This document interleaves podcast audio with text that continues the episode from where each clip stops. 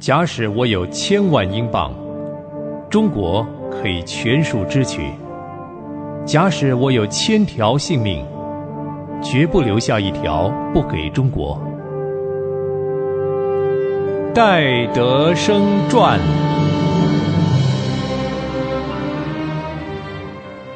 亲爱的朋友，您好，很高兴我们又在空中相会了。我是芳华，芳华很荣幸能够为您播讲一代属灵伟人戴德生的故事。上回我们讲到，戴德生的行李在汕头被仆人岳西偷走了。戴德生不但没有把仆人送到衙门。反而饶恕了仆人的过错。这件事情一传开，使得更多人救济戴德生，为他奉献，弥补他的损失。戴德生始终想回到汕头继续他的福音工作，可惜都不能如愿，因为他的童工彭牧师被捕送到广州去了。戴德生在上海既然无法回到汕头。他只好到宁波去，在宁波，派克医师他租了一栋房子，作为办学校和开诊所用的。派克医师看见戴德生没有地方住，就把二楼让给了他。这就是中国内地会第一个家和传道的场所。在宁波有一所女子学校，校内呢有一对姐妹花。中国人称她们叫做大雅大姑娘、大雅二姑娘。二姑娘名叫玛利亚，天真浪漫、秀丽温雅，非常属灵，更加显得美丽动人。在宁波有一家中国布道会外国宣教士卓恩赐夫妇，二姑娘玛利亚和卓恩赐夫妇往来频繁，常去卓家走动。而戴德生也是卓家的好朋友，所以戴德生和玛利亚常常在卓家见面，两个人志同道合，彼此爱慕，真是天造地设的一对佳偶。戴德生渐渐地坠入了情网，但是他尽量用理智去克制他。他想到好多婚姻上的种种困难，比如说他想回到汕头工作。将来，他想到遥远的内地去传福音，没有一定的收入以及不可知的未来，他又害怕玛利亚笑他不自量力。戴德生用种种的理由来抑制自己的情感，但是却越发的思念玛利亚，让他无法自拔。而玛利亚的情况呢，也是大同小异。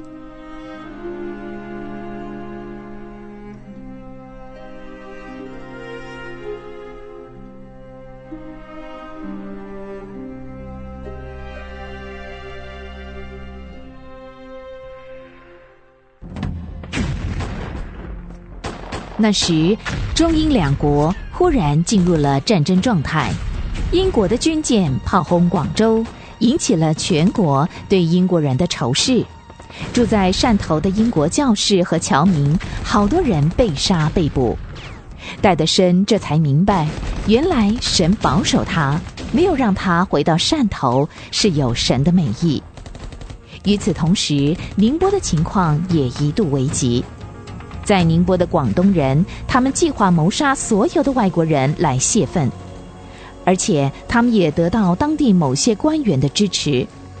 幸亏神的保守，这个谋杀计划事先就给教士们看穿了。原来有一些西国人的仆人纷纷辞职，为的就是怕在谋杀事件当中连累了他们。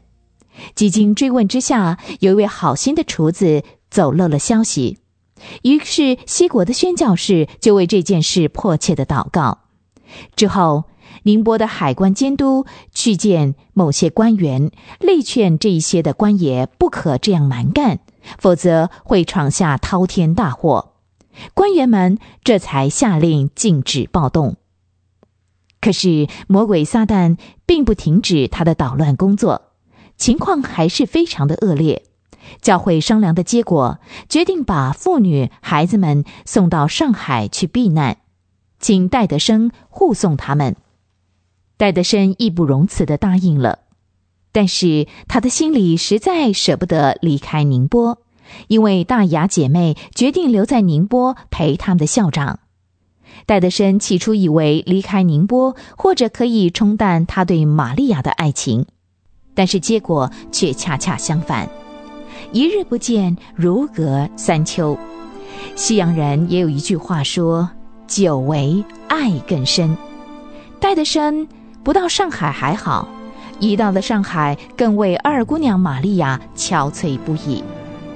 所谓成于中，行于外，戴德生这光景终于给他的朋友们看出来了。他们都很赞成戴德生和玛利亚的交往，认为他们两个人是神所赐的一对好伴侣，于是就劝戴德生向玛利亚求婚。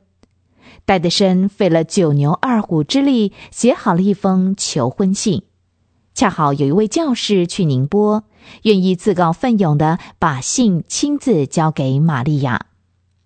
戴德生并不是天天坐在上海想他的爱人，相反的，他更加倍努力的工作，除了主持上海伦敦会的一个教堂之外，还常常到城隍庙去传福音。做一些救济乞丐和孤儿的工作。有一个孤儿乞丐名叫天喜，天喜生性聪明，戴德生很怜爱他。后来，这个小孩就做了内地会总兴教会的第一个中国传道人。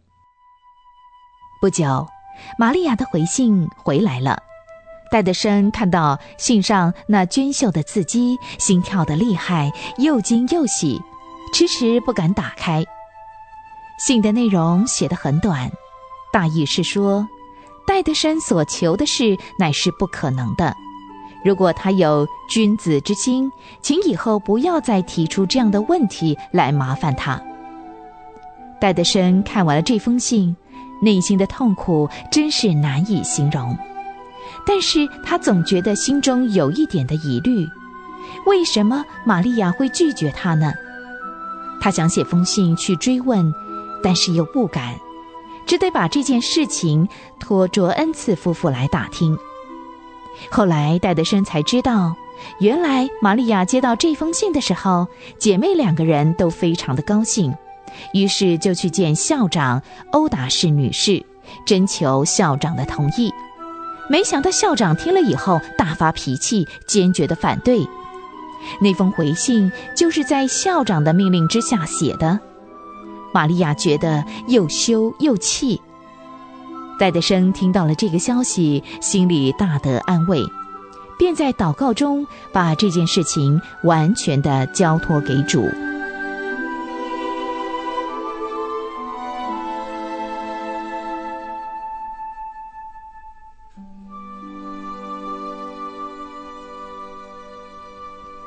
中英战争的紧张关系终于缓和下来，戴德生觉得应该回到宁波去。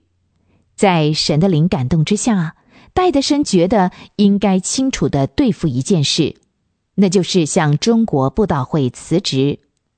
辞职的理由，他在他的回忆录里记载着说：“我向来不肯负债，无论如何用钱绝不超过我的收入，但是。”中国布道会却往往靠借贷来支付薪水，因此我常写信力争，但是结果不能改变主管他个人的作风。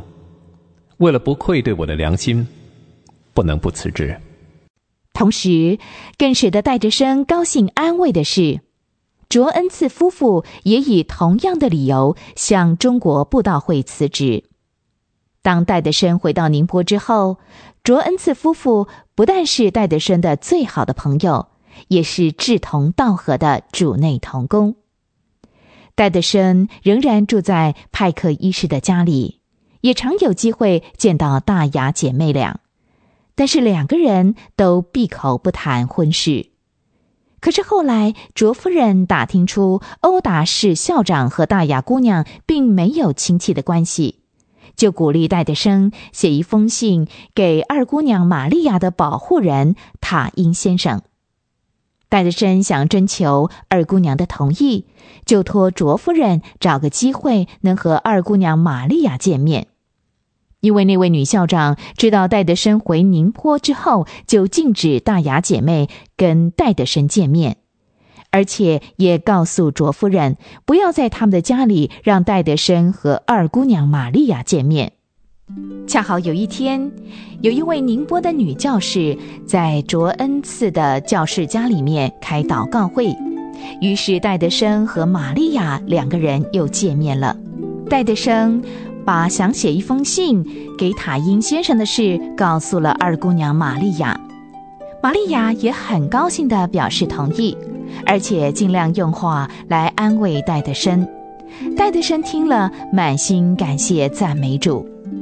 到底戴德生和玛利亚之间还会发生什么样的事情呢？欢迎您下回继续收听《戴德生传》。